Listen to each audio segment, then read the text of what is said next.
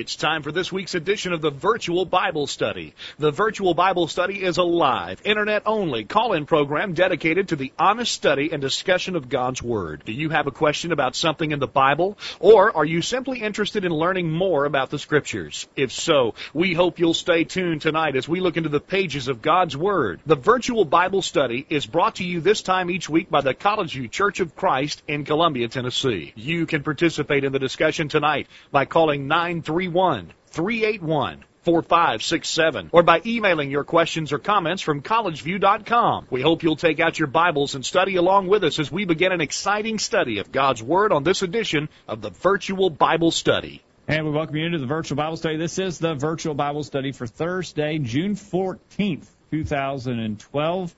We welcome you into tonight's study. My name is Jacob Gwin. My father Greg Gwin is here. Hello, Dad. Jacob, thanks. Great to be with you on Thursday night for the virtual Bible Good study. to be with you as well. And we're going to take a pause right here at the beginning of the program because we almost forgot it last week. We need to talk about uh, some special uh, meetings that we're going to have next week. We got something big coming up for us in the in the Middle Tennessee area. We hope that those of you who are listening within a driving distance of Columbia, Tennessee, will join us on Monday and Tuesday night of next week we're going to have what we refer to as Bible studies in the park. We started this last year uh, in imitation of some folks uh, up in Michigan that we have helped before do a similar thing.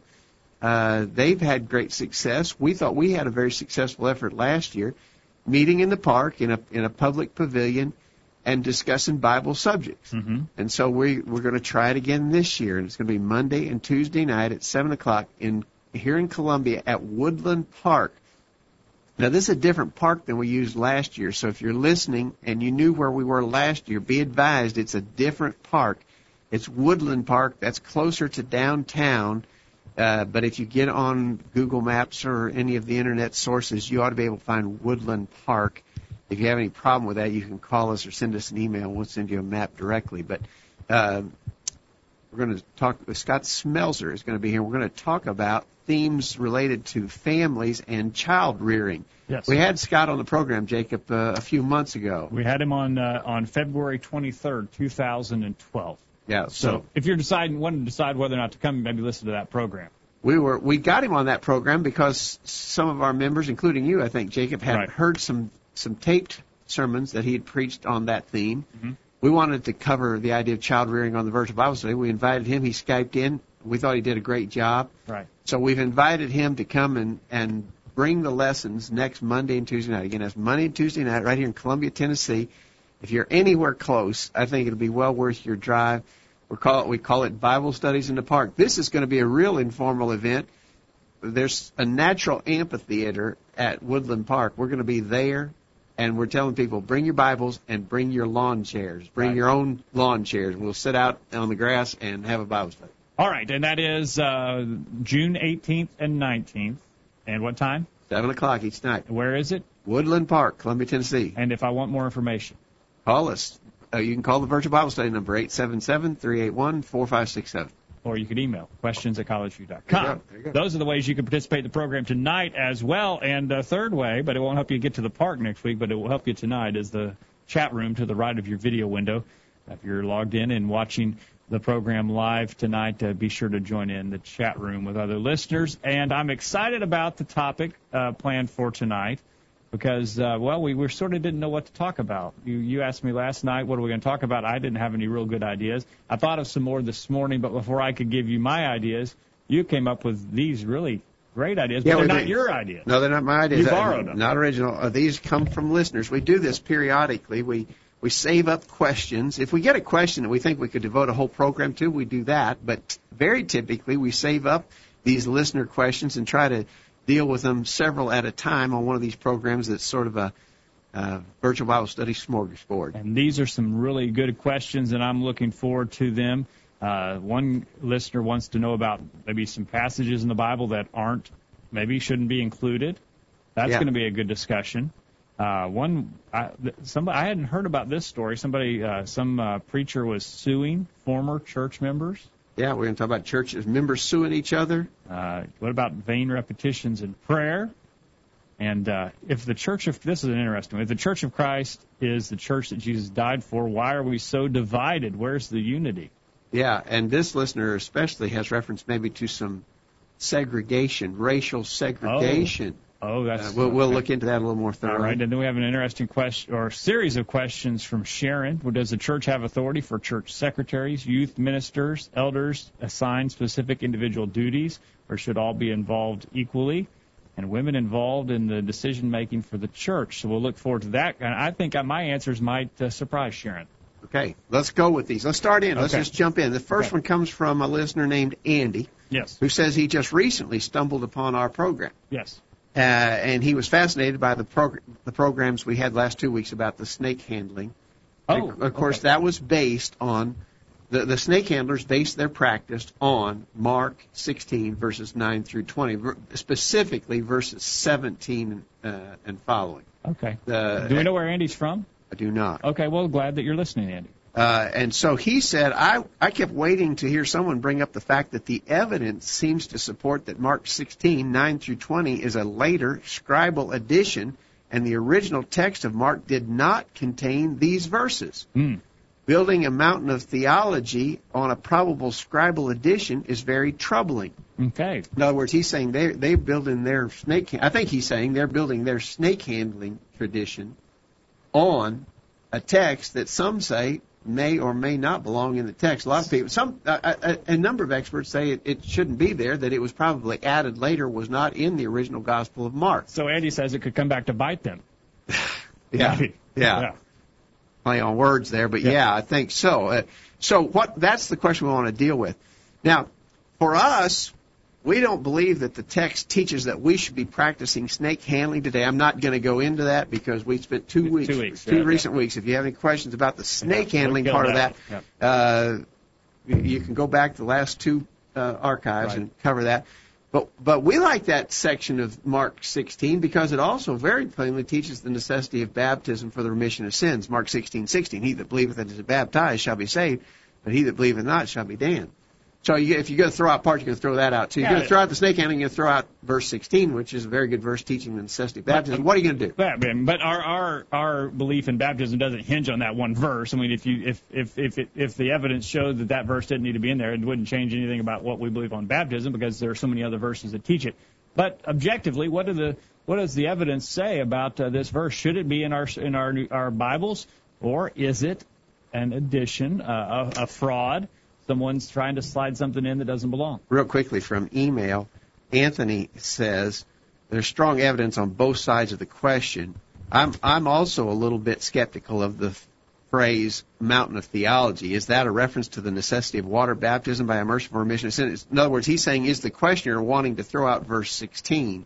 Is that why he's saying this is a questionable text? Probably not. I think the questioner was probably referring to the snake handling part. But either way, he said, if so, we don't need Mark 16, 9 through 20. This biblical truth, that is, immersion for the remission of sins, can easily be, distilled from other texts. I Right. think he's exactly right. Right.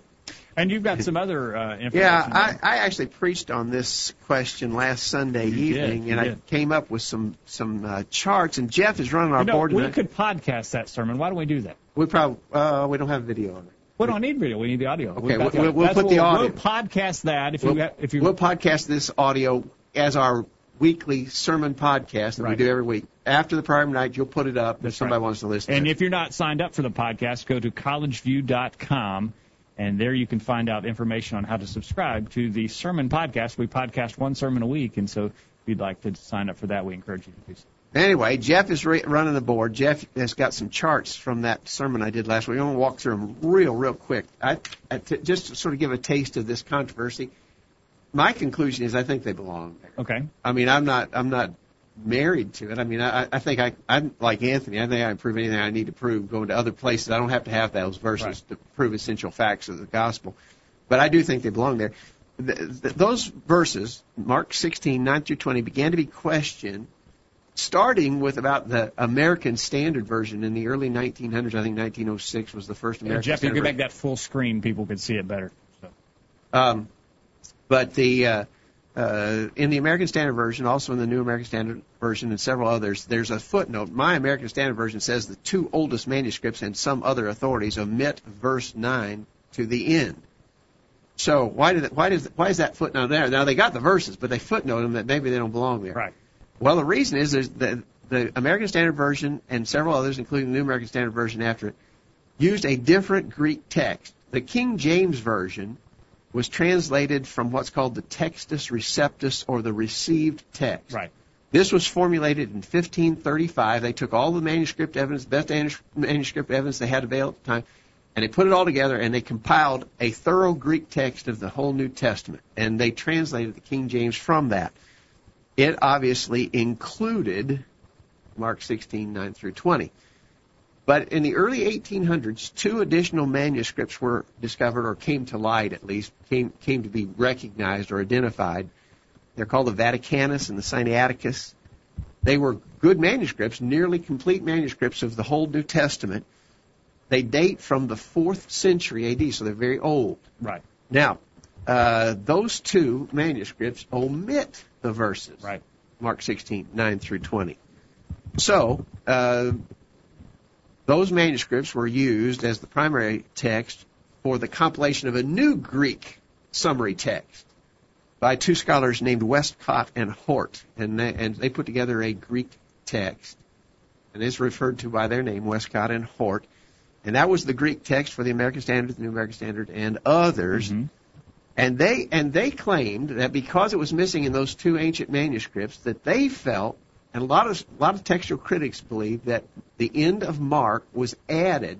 Some copyist was copying along. He got to the end of Mark and he didn't like the way it ended. Yeah. He thought he could help out a little by adding some verses. Oh, well, he he wasn't an inspired man, but he thought that the text needed a little help and he added those final verses of Right, Mark. Right. And of course, it's been a debate ever since uh, Okay. as to whether they belong there or not. But I mean, uh, ever since they Ever found since these, te- these these two manuscripts. manuscripts, not since this guy did it, because you don't necessarily think that he did add that in. Yeah, yeah. Okay. So, uh, real quickly, best arguments in favor of including these verses. And man, whole volumes, whole books have been written about this, Jacob. But Okay. first, it's contained in all the oldest and best, best manuscripts except those two. It's included in all the ancient translations. Obviously, they've been translating into various languages from the original Greek for a long time. Mhm. Uh, English wasn't the first language, obviously, that they translated into from the Greek. It's included in all ancient translations. Those verses are included in all ancient translations. And it's quoted. Irenaeus, for instance, dating from 170 202 AD, quoted from this part of, of Mark. He quoted from this section of Mark. That was before these manuscripts were written. Yeah, supposedly. So it, it, they obvi- they didn't obviously originate with these manuscripts because it was around before. Yeah, uh, how would Irenaeus know to quote from it? Right. Uh, so, the best arguments against including these verses uh, are that these two very complete fourth century manuscripts omit it, and it's and that section is not referenced by a lot of other early well-known church writers, including Clement and Jerome and others. Now, I think that's probably a pretty weak argument. So what? They didn't quote from it. They didn't quote from other places in the New Testament too. So, you know, but there are arguments on both sides. All right. Now, here's here's my analysis, real quick. Second chart, yeah. Uh, if these, the first, if these verses are there because someone took it upon themselves to improve the ending of Mark, how could this single act of altering the text have resulted in inclusions in so many other manuscripts and versions? Right. If this was just one guy, one place, doing one thing, how is it that it became so pervasive? Yeah, they didn't have email. Yeah, Yeah. it's not like some kind of th- it went viral. He wrote this and it just went viral and everybody yeah, had yeah. it. How did it get into How all? did it propagate itself? Yeah, yeah. Number two, could it be that the two fourth century manuscripts that omit the verse were both copied at the same time and place? There are many similarities, and many, even fans of those two manuscripts, believe that they probably were copied at about the same time and by in the same place. And that's explained why they are identical in the matter. They were copied from a text that omitted Mark 16, 9 through 20. In other words, their source document may have been faulty, Mhm. and they were both copied from the same faulty source document. Maybe that source document was a copy that had the last words of Mark accidentally torn or worn off of the text. Right. Maybe, maybe, don't know, maybe. Third, is it not possible that the later texts, the later manuscripts that come from the 5th, 6th, 8th, 10th century, so on, were themselves copied from much older manuscripts that we no longer have available? In other words, you got a you got an 8th century manuscript. Where'd that come from? It had to be copied from something. They Right. didn't have printing presses or copy machines. It had to be copied from something. Isn't there a possibility that that fifth or sixth or eighth century manuscript that we still have a copy of Yeah. was itself copied from something that came from the first or second century. Yes. Uh-huh. Maybe so. We don't know, but it's possible. Uh, and finally, the last chart, number four, Jeff. In reading Mark 16, it's difficult to believe that the narrative would end at verse 8. No one has seen the risen Christ. Three women have seen an empty tomb, and an angel has pronounced the resurrection, but no one is an actual witness to the resurrection at verse 8. Yeah. Mark would end his account without a clear identification of eyewitnesses to the resurrection, which to me seems unlikely. Yeah. Why would he stop? Why wouldn't he identify who saw Jesus when he was resurrected? Right. Uh, so it seems verse eight seems like it'd be a weird place for Mark to stop. It seems like it should go on. Yes. Seems logical. Just just arguing from logic. then finally, God is competent to reveal and preserve His inspired word. He promised to do that. First Peter one, beginning verse twenty-four. All flesh is as grass, and all the glory of man is the flower of grass.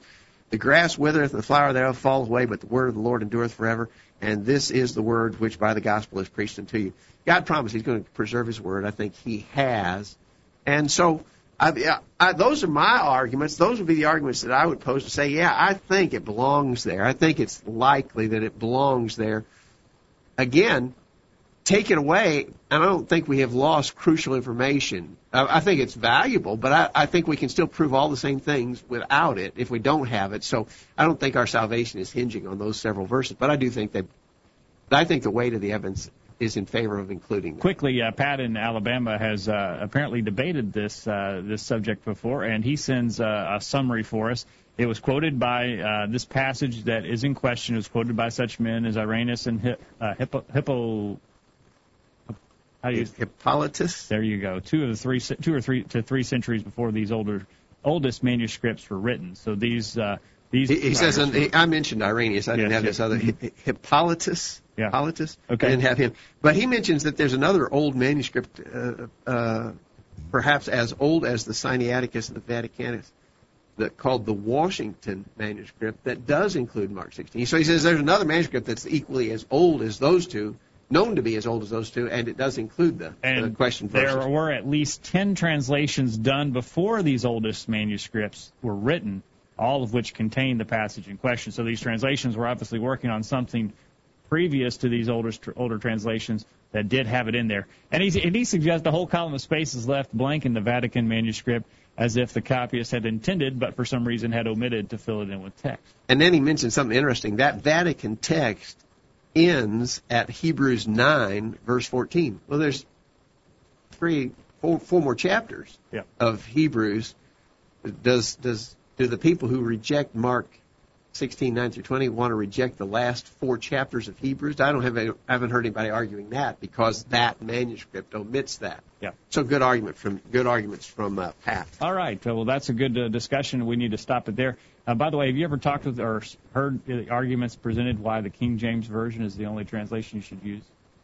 Well, there are people who believe that. Yeah, well, I, I listened to a series of lessons on that, and, and one of the main arguments was because these other trans these other manuscripts were found, the Sinaiticus found in Egypt, and nothing ever good comes out of Egypt. So that obviously is not valid. So you have to use the you have to use the. Yeah, I, I we didn't we didn't we talk about King James only one time on the virtual Bible study? We might have. Yeah, I think I think we we've at least touched on. it. I don't think we've had a whole program on it, but there are those who believe you got to use the King James version. I just I, I think they're wrong. All right, we're going to take a break, and when we get back, we'll take your comments. Eight seven seven three eight one four five six seven, and a lot of lurkers in the chat room tonight. Sign in there; it's very easy to do. Okay, and when we get back from this break, we're going to talk about what do you think about churches, churches and church members suing one another. Okay, we'll talk about that. Uh, don't go any. If you if you if you leave during this break, we're going to sue you.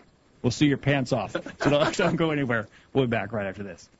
Enjoying the virtual Bible study? Email a friend during this break and tell them to join in on the discussion. There's more exciting Bible study after this commercial. Hi, I'm Jack Coleman, a member of the College View Church of Christ, with a suggestion for you and your family. Why not turn off the TV on Thursday nights and gather the family around the computer for an hour of in-depth Bible study? The virtual Bible study always involves subjects of importance and interest to serious Bible students. So, why not join this Internet Bible study group every Thursday night? Here's some quotes worth pondering. Attitudes are contagious. Is yours worth catching? Hardships are temporary. They may last a minute, or an hour, or a day, or a year, but eventually they end. If, however, you give up to the hardships, they will last forever. Great works are performed not by strength, but by perseverance. Make it a habit to tell people thank you, to express your appreciation sincerely and without the expectation of anything in return. Truly appreciate those around you, and you'll soon find more and more people around you. Man, wish I'd said that. Quit checking your email. The commercials are over and the virtual Bible study is ready to roll. Take it away, guys. And we're back on the program tonight, and we are thankful that you're here. And we look forward to your comments. We'll thank you ahead of time for participating because your comments will make our program better.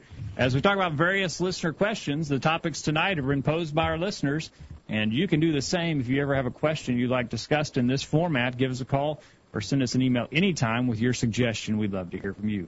And we have a, question from Mohan. Wants I think Mohan's in Chicago, isn't he? I think that sounds right. Yeah.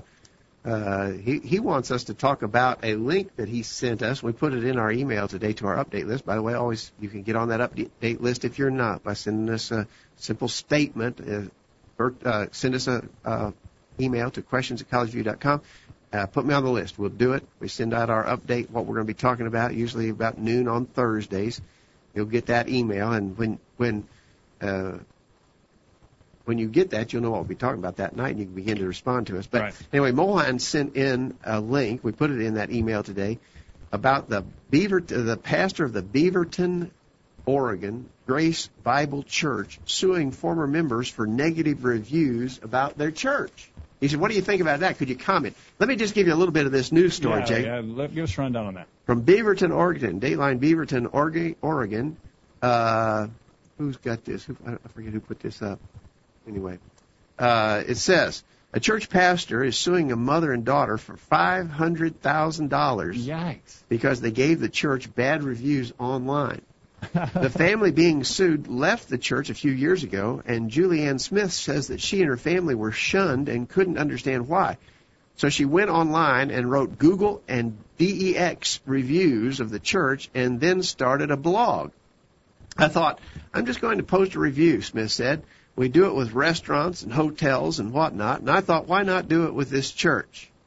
Okay. Okay. When the family left the church, Smith says, friends were told to end all contact with her.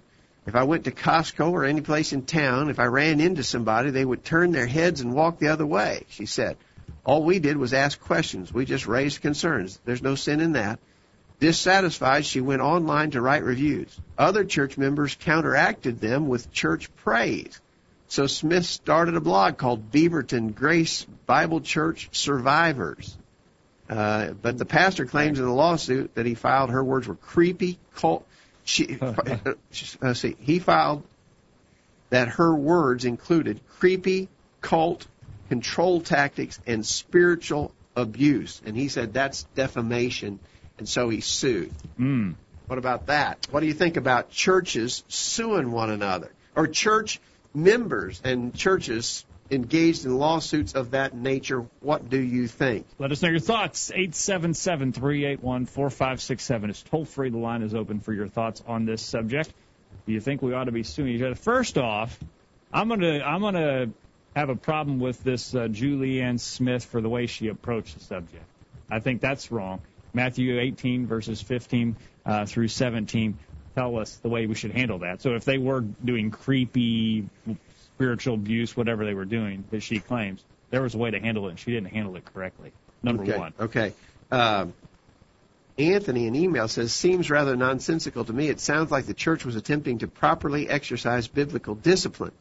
Of course, we don't know the details, but I fail to see the wisdom of the church suing the folks. I'm not sure what they're hoping to accomplish, except even more bad press than they had from the disgruntled members. I think he's probably, just Yeah. from a practical standpoint, I think he's right about that. But. I'm not sure that they were uh, properly exercising biblical discipline because biblical discipline doesn't tell me when I see somebody to turn my head and walk the other way uh, if they're if they're unfaithful. yeah, that may be a misunderstanding of how to administer church discipline. they may have been trying to administer it, maybe doing it a little bit incorrectly there, Yeah, but yeah. no, okay, nonetheless. uh, I mean, and like like Anthony said, we don't know the details of what went on when that family left the church Right. and whether the church should have disciplined them or not. We just don't know. But I think Anthony's right from a purely practical standpoint. that They're not accomplishing anything good except getting more bad. themselves deeper in the hole. yeah, but you know the scriptures talk about us taking one another to court. Apparently, the church at the church in Corinth they were doing that sort of thing.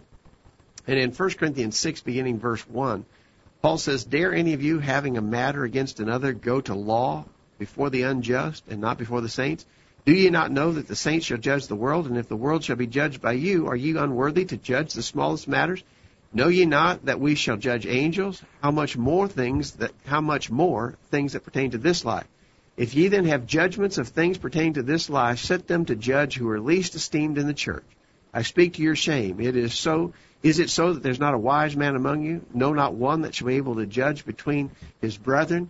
But brother goeth to law with brother, and that before the unbelievers.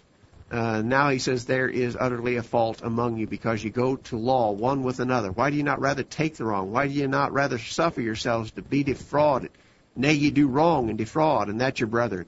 Uh, and so, uh, Paul was rebuking the church at Corinth for apparently engaging civil authorities in church related matters I think you have to factor that into this question as well. Yeah, I, I would see that as condemnation for doing what they're doing. Yeah, so I, I, I think the church is out of line. I mean, uh, if let's let's take the position that they were absolutely right that this family was was sinfully immoral and should have been disciplined by the local congregation. Whatever negative feedback they get could be considered to be a form of persecution right for them doing what they should have done. Right. Suffer it. Take it. Yeah. You know, you don't have to lash back and try to get a half a million dollar lawsuit rolling uh, right. for that. I'd say the church is out of line. Mean, I, I'm not defending that woman for for publicizing her grievances right. online, but I'm saying I think the church is out of line. So what you're saying is maybe if there was a drunk in the congregation and you preached against it, the drunk got mad and posted a blog and said that they're being mean to me because they're they're saying I shouldn't be a drunk. You would say, of course, that's what I said. Yeah. Now, you wouldn't sue the drunk to say, "Be quiet, don't tell people I did that." You'd say, "Yeah, that's what I did." Yeah, I did. I did. I did condemn his drunkenness. Yeah. Uh, I, mean, I, I think that's what the church there in Beaverton, Oregon, should have done. Uh, but I mean, uh, that I think that's the right answer to the question. I think they're out of line to do that. All right. Well, that, that, that answers that one, Mohan. I hope, uh, appreciate you suggesting that uh, that question. We uh, that was an interesting uh, article, uh, uh, news story there. We were glad that uh, you brought that to our attention. 877-381-4567. Questions at collegeview.com. Uh, Well, people are really quiet in the chat room. You know, Jay. I We just can't- realized I wasn't even signed in the chat room, so I signed in. It, it took me about uh, five seconds there. If you're not signed in, sign in. And uh, guest 888 and Anthony and uh, Jeff would enjoy having you there. Yes, 888, backing up, he, he comments on the fact that he knew a, a man who claimed that we should be u- not should not use the King James version, but the Rotherham edition because it uses actual Hebrew and Greek words for God. Mm-hmm. Of course, he's saying he he was saying we shouldn't use man-made Bibles, but he was being hypocritical. Um, I, I, yeah, the King James version is a man-made version. The Rotherham edition is a, is a man-made translation. Uh, none of them are perfect. There are some that are a lot better than others. Uh, and that's a worthy discussion. We've had discussions uh, along those lines on the virtual Bible study before, but I don't think that there's any uh, divine mandate as to what version we can or must use. So I, Well, what about this idea that you've got to Jeff Jeff mentions in the chat room that King James has some history behind it as well. I think you're right, Jeff. It's got issues too. What about the idea that you've got to call God by the Hebrew name, which people don't really necessarily know how to pronounce? Uh, how, how, what, I, I, I'm not. I'm really not knowledgeable on that question. I know it's out there, but I, I've just never really come to grips with the significance of that. Okay. So that might be worth discussing at some point. maybe we should uh, investigate that and have a discussion. We could probably very easily find someone who would uh, tell us why they think that you have to call uh, God by that and Jesus by his uh, by his Greek name. Yeah. Let's let's catch the the bullet point break, and then we'll come back. And our next question has to do with vain repetitions in prayer. All right, we'll talk about that on the other side of the break. Don't go anywhere. We'll be back right after this. Are you listening? There's going to be a test on this stuff. Stay tuned. The virtual Bible study will be right back after this. This is Greg Gwin with this week's bullet point. We frequently hear complaints about the church. That's nothing new. In fact, there were some folks complaining about the church in its very earliest days. Read Acts 6, the first few verses. And we know that some criticism is fully justified and is offered in a constructive way that will, hopefully, bring about needed changes. However, we feel that there's a troubling trend evidenced by the kind of criticism that is most often leveled against local congregations. Seldom, if ever, do we hear folks say things like, I'm disturbed that this church is not more active in the realm of evangelism, or it really upsets me that we're not supporting more preachers. And we never hear people say, I just think we ought to have more gospel meetings. What we do here is things like this. I just don't think this is a friendly church. And there are just not enough social activities, especially for the young folks. Or people here really don't seem to care about each other. Two observations need to be made. First, the church is not a social institution. While it is important for people to have social interaction, God placed all such responsibilities in the realm of the home and not the church. Read 1 Corinthians 11, verse 34. If your main concern is about social things, you need to come to a better understanding of the work and function of the Lord's church. Second, those who level these charges should spend some time looking in the mirror. If there are problems, if there are areas that need improvement, what are you doing to bring about those changes? Complaints about the church are not new. Oftentimes they're needed and helpful. But if you complain, be sure you're willing to lend a hand to make the needed improvements. Let's work together to make the church everything God would have it to be. That's this week's bullet point.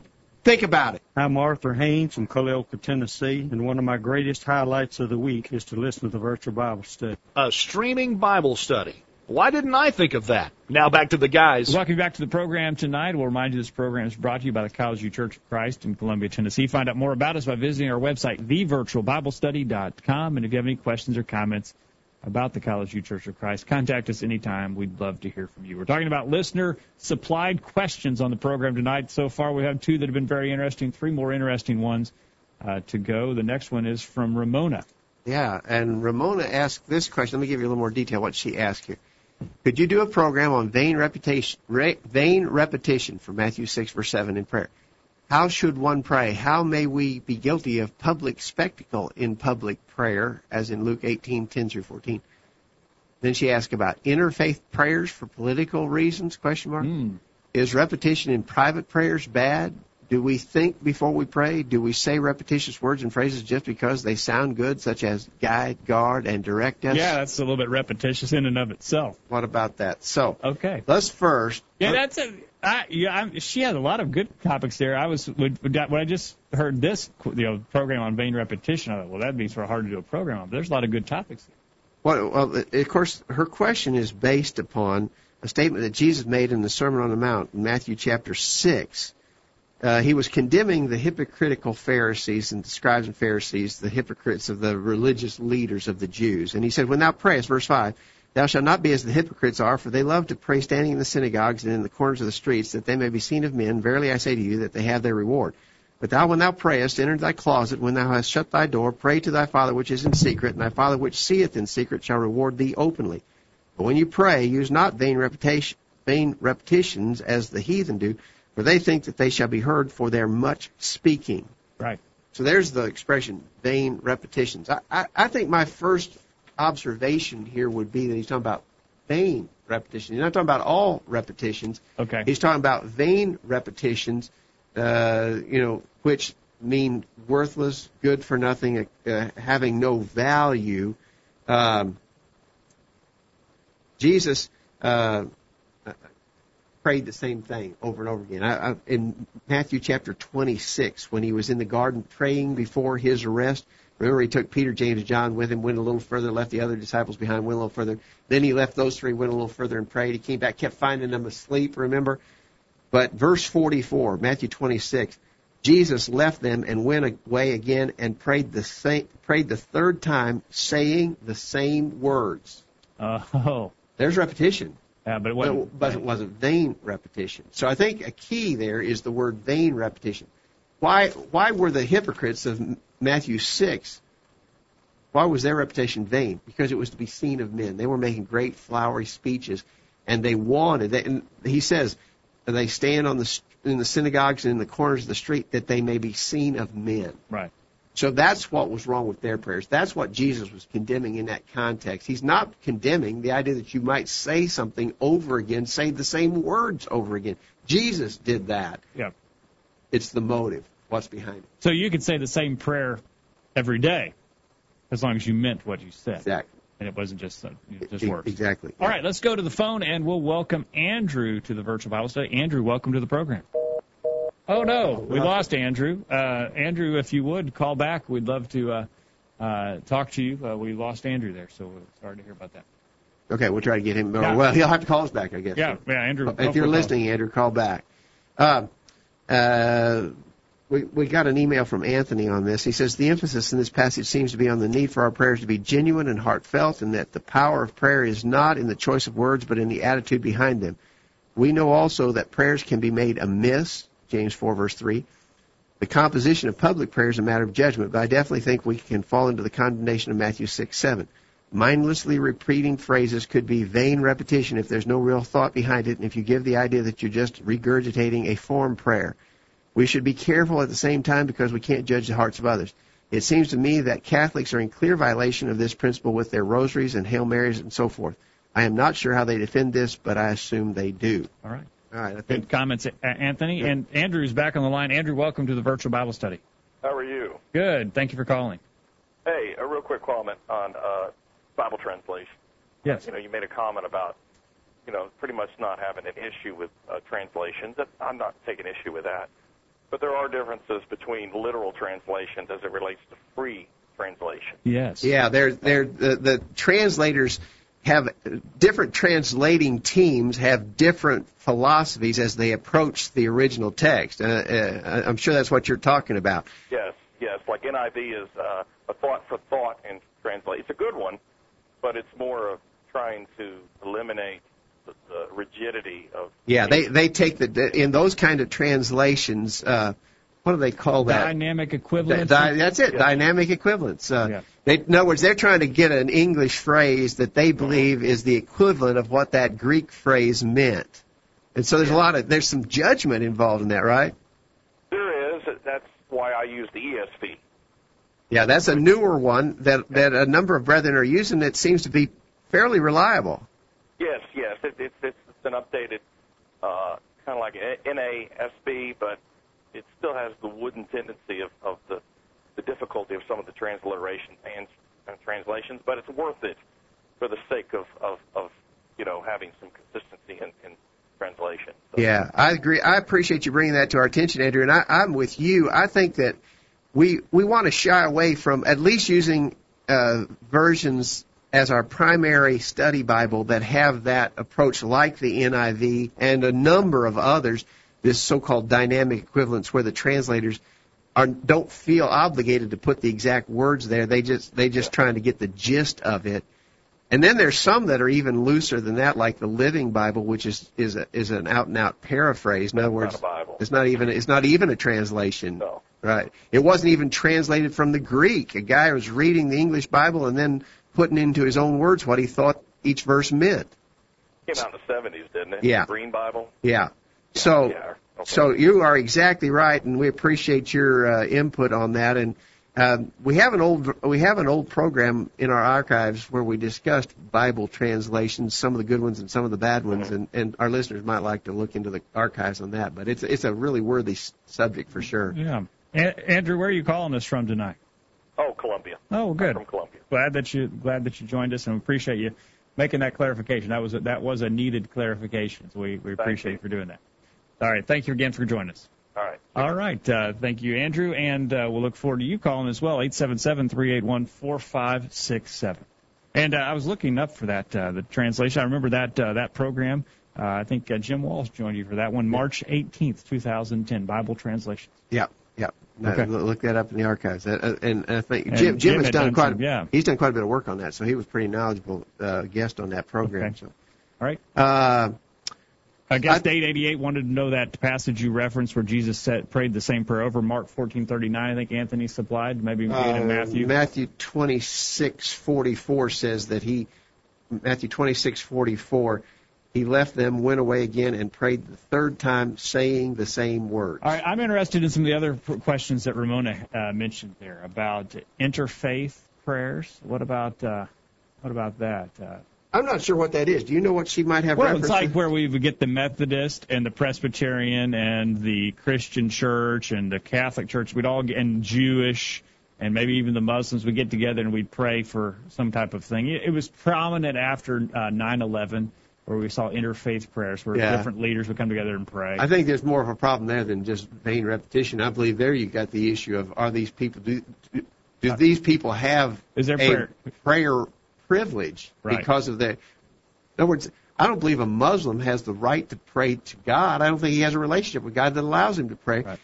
And, and lots of other religions too, by the way. The Right. Muslims, the Jews, and a lot of people who call themselves Christians, I don't think really are. Right. And so, uh, yeah, I would have an issue with that for sure. Okay, she had some other questions there. You can She says, uh, uh, "Is repetition in private prayers bad? Not necessarily. Okay. Jesus, we, we, Jesus. There's a case of Right. private. His private prayers were Right. uh, repetition. Uh, do we think before we pray? I think that's the key. What's your attitude? Are you using your head? Do you know what you're talking, saying? Yeah. What about repetitious words and phrases just because they sound good, such as guide, guard, and direct us? Uh, I think uh, there's some judgment involved in that, but I personally, I think uh, th- th- that's an expression that you hear in public prayer. Men will use that in a public prayer a lot. right towards And- the end usually. Yeah, and, and and that that may be because they're nervous and don't know what to say. Right. Uh, they've heard that expression used. Uh, a- another one that you almost always hear before the preacher gets up to preach that he might have a ready recollection Right. of the things that he's prepared to say. Yeah. You. Yeah. Uh, we would never say that in, in normal conversation. We wouldn't say guide, guard, and direct us. We wouldn't say ready recollection Right. in normal conversation. So why are we using it in prayer? We can probably do better now. I'm just saying we probably can. I'm not saying it's wrong, but I'm just saying I, am not judging. I wouldn't judge someone that say, "Oh, they said that uh, ready recollection." They don't know what they're. They're just they're just repeating that. They don't mean it. No, they they could very well mean that. Yeah. Uh, so we have to be careful about judging. Uh, but if if we're if we're saying it and we don't we don't really mean it, then we need to we need to check that. Okay. And uh, I like when they pray for the sick of the congregation. pray for all those who are sick of this That's congregation. right. Yeah, that's right. and I, sometimes I, I say, should I raise my hand? no, they're praying for you. You're going to get over that. oh, okay. okay. All right. Well, should we Uh, go to ta take a break? And Well, well, let's let's real quick catch uh, Lenora's question. She said, "If the Church of Christ is the church that Jesus died for, why are we so divided? I live in a small town. We still have blacks worshiping separately from whites. Yes, we may be speaking the same things, but what about being separate?" And then she references Psalm 31:1, "Behold, how good and pleasant it is for brethren to dwell together in unity." And then she mentions the prayer of Jesus, John 17:20 through 21, where he prayed for unity for his followers. She says, "Where's the unity? How can the world truly know we are the chosen one if we are separated?" Is, is there going to be a heaven for every ethnic group? What are your thoughts? Well, we did a program on racism on the virtual Bible study, and I got the date here, uh, September 20th in 07. Right. Racism is a sin, it is. and we shouldn't have any part to do with that. We shouldn't be segregated because of color or other re- types of ethnicity. I don't think there's any there's no any b- place for that. Right. And, and I'm very thankful that it's not nearly as prevalent as it once was. Right. I think we've made good progress in regards to that. So if, if there are those who are staying segregated for, for racial or ethnic reasons, get over it. We shouldn't be doing that. I think the Word of God would condemn that. I think passages, if you want a passage, I'd go to James chapter 2, where it talks about showing respect of persons Right. and says it's a sin. Right. So look at the first verses of James 2 on that. But I, I agree with uh, Lenora's question primarily is about segregation uh, from race or ethnicity. And I don't think there's any place for that. We should be united. Yes, I agree with that. And uh, so that Again, Lenora, if you're listening and you want a, a more thorough uh, analysis of that racism question, go to the Virtual Bible Study archives and look for the program on September 20th, 2007. Well, guest 888 says, uh, ready recollection, what does that mean? And Anthony gave him a definition, and uh, uh, guest 888 says, never heard that before, and blames it on us being Southerners. I don't think that's a southern thing. I've heard that up north too. So, I, but maybe it might be. Yeah? All right, Okay. let's let's take our last break. Then we got a longer question from Sharon, uh, talking about um, uh, several things: church secretaries, youth ministers, women in business meetings, and so forth. All right. And I'm going to sign up right now and say that the church can have youth ministers. Okay. All right. There you go. We'll talk about that on the other side. Don't go anywhere. We're going to get Jeff's thoughts on it, too. Jeff's behind the board tonight. Jeff will uh, get us to the break, and then we'll be back right after this. Don't touch that mouse. The virtual Bible study will be back right after this. Hi, I'm Wade Shelton. In 1 Peter 3:15, the scripture says, "But sanctify the Lord God in your hearts, and be ready always to give an answer to every man that asketh you a reason of the hope that is in you, with meekness and fear, You see, we believe here at College View that we should be ready always to give an answer to every man that asketh. And I believe that we are dedicated to this cause. That's why we here at College View bring you the virtual Bible study each week. Our hope is that you will join us each week here on the virtual Bible study in hopes of strengthening your faith, so that you will be ready always to give an answer to every man that asketh you a reason of the hope that is in you. Please join us here every Thursday night on the virtual Bible study. I know that it's worth an hour of your time. We're tracking the trends on the virtual Bible study. Every year, the pornography industry creates 11,000 new movies. That's compared to just 400 mainstream videos created by Hollywood. Many of those videos are available online for the public, including children, to access. That news comes via the American Family Association Journal.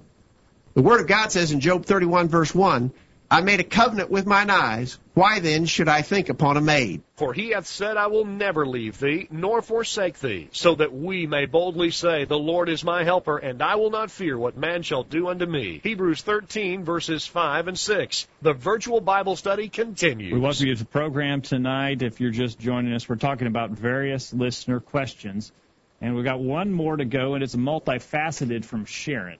Yeah, Talking Sharon. about authority for certain things in the church. Sharon asked this question Does the church have Bible authority for the following? Number one, church secretaries. The defense I've heard is there's no difference in paying someone in the church for printing and assembling lesson material, bulletins, and so forth, than paying for having material printed and buying it from a bookstore or other source. Another defense, what's the difference in paying someone who needs help to be the secretary and giving him or her aid from the treasury? In other words, give them a job. Okay? All right. Then she asked youth ministers, number two. And then number three, elders ass- assign specific individual duties like financial or visiting the sick, or should every elder be involved equally? And then finally, women involved in the decision making for the church. Uh, I know of some preachers who teach that it isn't scriptural to have business meetings where only the men are present and the women must, and that women must be included in business meetings. All right, let's take those one at a time. Church secretaries, what do you think? Church secretaries. I think that the same, um, the same uh, reasoning and uh, argumentation that would be could be used to uh, support paying someone to mow the lawn, or paying someone to clean the building, or paying someone to paint the building. The same reasoning that could be used could be used for that of a church secretary. Not, I'm not arguing judgment or uh, stewardship. I'm just arguing uh, from right or wrong. I think you're exactly right. I would make the same argument. Uh, because we know churches who do pay to have their grass mown. Right. You know, a lot of churches do as we do here. We get the various men and we sign up for it and Right. they assign, make up a schedule and volunteers do it. Saves some money and that just is money that can be used for other purposes.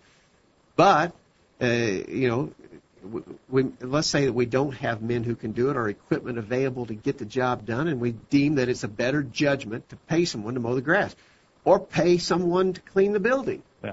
Or put a roof on the building. Yeah. So if there's work, if there's legitimate work that needs to be done, then it's not wrong to pay to have work done that needs to be done. Right. And so I would say that on that basis you could have a church secretary. Now, I think that a lot of people are more skeptical or have bigger problems. I've heard some people who just really get bent out of shape on the concept of a, a church secretary, particularly if the church secretary is a woman and the preacher's obviously a man and and the and the preacher and the secretary at the church building there during the day by themselves together is it a is- does it look good? Is there, is there is there maybe the risk of you know some some something inappropriate happening? One of the I- would factor those judgments in. I would factor those things into the judgment but I think it's a judgment. I don't think Right. you can say per se blanket wrong. Right. uh, what do we got here? Uh, Anthony says, uh, secretaries. Off the top of my head, it seems like the type of work a deacon should be doing. I think I think that's probably the case, uh, Anthony. That there are people in the church who can do some of these jobs if the preacher's too busy. But I got to tell you something. I've never known an overworked preacher.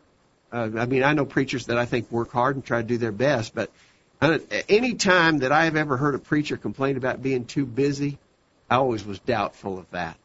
You know, uh, how how much typing is there that he Right. just well, with, with computers, that you're not Yeah. overwhelmed with Uh, secretarial how, how- work. How, are much publishing work Yeah. is there? Papers that need to be assembled and so forth that you actually need a full time somebody else to do that.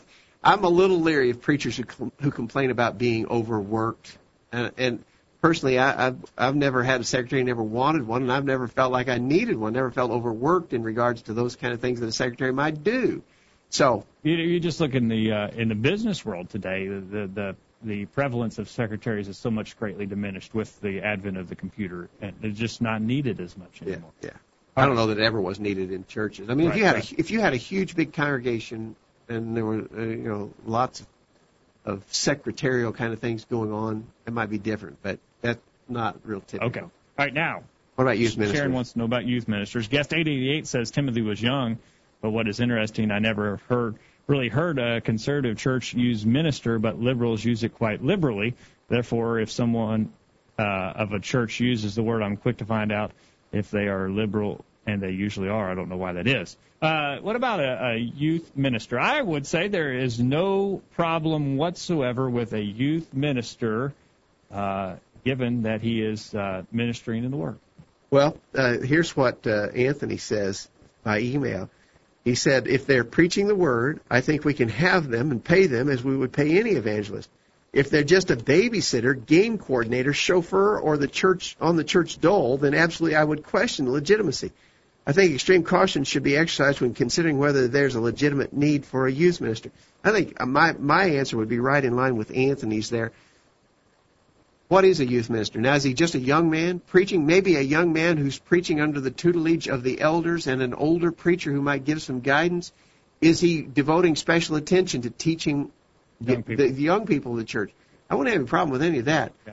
But if he's a social coordinator and a recreation uh, uh, organizer, That's- which a lot of youth ministers That's just usually so-called what it is. are, then I'm against it completely. Right, right. That and if they are going to preach, they're going to, it's going to be some kind of watered down garbage that uh, that really is a waste of time. Yeah, but uh, wh- what do you got, Jeff? You put something in here. Jeff, yeah, Jeff, we need to get to Jeff. Jeff's behind the board tonight. Jeff, what are your thoughts? I was talking about Matthew 28, 19 through 20, the Great Commission. Um, Go ye therefore and teach all nations, baptizing them in the name of the Father, the Son, and the Holy Ghost, teaching them to observe all whosoever all things who, whatsoever I command you. And lo, I am with you always, even into the end of the world. Amen. I would say, you know, we can use those people to do those jobs because we're still carrying out that That's right. If they're if they're engaged in that kind of teaching, then there's nothing wrong with it, right, Jeff? Okay. Uh, backing up just a minute, uh, guest 888 asked, "Do we have a command to use money in such a way as to take care of the building?" Uh, his reference to us talking about cleaning the building or mowing the grass. I think the authority for a church building is certainly the authority to maintain the building if you have it. That's another question. It's a bigger question, a question we have dealt with on the virtual Bible study, but we can do it again in the future. We don't have time to do it tonight, but the question of the authority for a church building is a legitimate question. Is there authority for a church building? I believe the answer to that's yes, and we can go into the details about it. But if you got authority for the church building, then you certainly have the authority to maintain the church building. Okay, That's that's part. I mean, they they, they go hand in hand. right. Okay. All All right, real quickly, Sharon's question asked about elders. Uh, she says, uh, what about elders? Is there authority for elders to be assigned specific individual duties, for instance, the financial part or the visiting the sick part, or should all be involved equally? Interesting uh, question, and I think that there's probably going to be some judgment here as well because I doubt there is an eldership anywhere in which each uh, member of that eldership is involved in everything equally. I mean, you're talking about I don't think there. I don't think it's even possible. right. In other words, I know our elders, we've got just two, but I know when they meet, because often I sit in on some of the meetings they have, one of them will say to the other, will you call so-and-so Right. to check on that? Or I mean, because know- they both can't call the same person Right. at the same have, time. You, have you talked to Sister so and so? Yeah. Do you know what the condition is? Yeah. So I, I think it's unavoidable, really. But maybe the the question is, should they? What about specific things? I mean, They certainly need to be working closely as a team. But even on in, any team effort, uh, different players are going to have different roles. Each are going to have uh, you know specific functions and, different they're- talents. and different talents. And but in the case of an eldership, in other words, if the eldership, if one of them is, for instance, in charge of financial things, in other words, he keeps the books, he writes the checks to pay the bills, that's okay. Obviously, the other elders would need to know how all that is being handled and keep up with that. But I mean, uh, that's not to say that they all have to write the same check, uh, put their same signature on all the same checks, or do all work together to compile a financial statement or anything like that. I think it's unavoidable that they will, to some degree, have very. varying responsibilities, but they're going to be working hand in hand and and and keeping each other completely updated on all the the affairs of the church and the specific needs of the members. Remember uh, that elders are especially spiritual shepherds. One of the things that concerns me about elders is Yes. that they get busy. They keep themselves preoccupied with the mundane material things, the church building, mowing the grass, cleaning the building, putting a roof on. Uh, I've known of elders who do so much of that that they don't ever do any spiritual overseeing. Their job is primarily to shepherd the flock, and they and they should be doing that and leaving some of those other things to others who can do it. And Anthony chimes in. He says, "Seems to to me, elders are all charged with shepherding the flock and watching for the souls of the flock. As long as they're all equally doing that, then perhaps there can be other specific duties, uh, this financial stuff, etc. But not sure. And I think they're they're all going to be responsible for the, for the flock, and so they would need to be they would need to share in that responsibility. As far as the duties, I think there would be some room for judgment on that. Okay, real quickly, the last question that's in Sharon's list was what about women in decision making? She said, uh, I know some preachers who teach that it isn't scriptural to have a business meeting where only the men are present and the women, and that women should be, must be, included in those business meetings.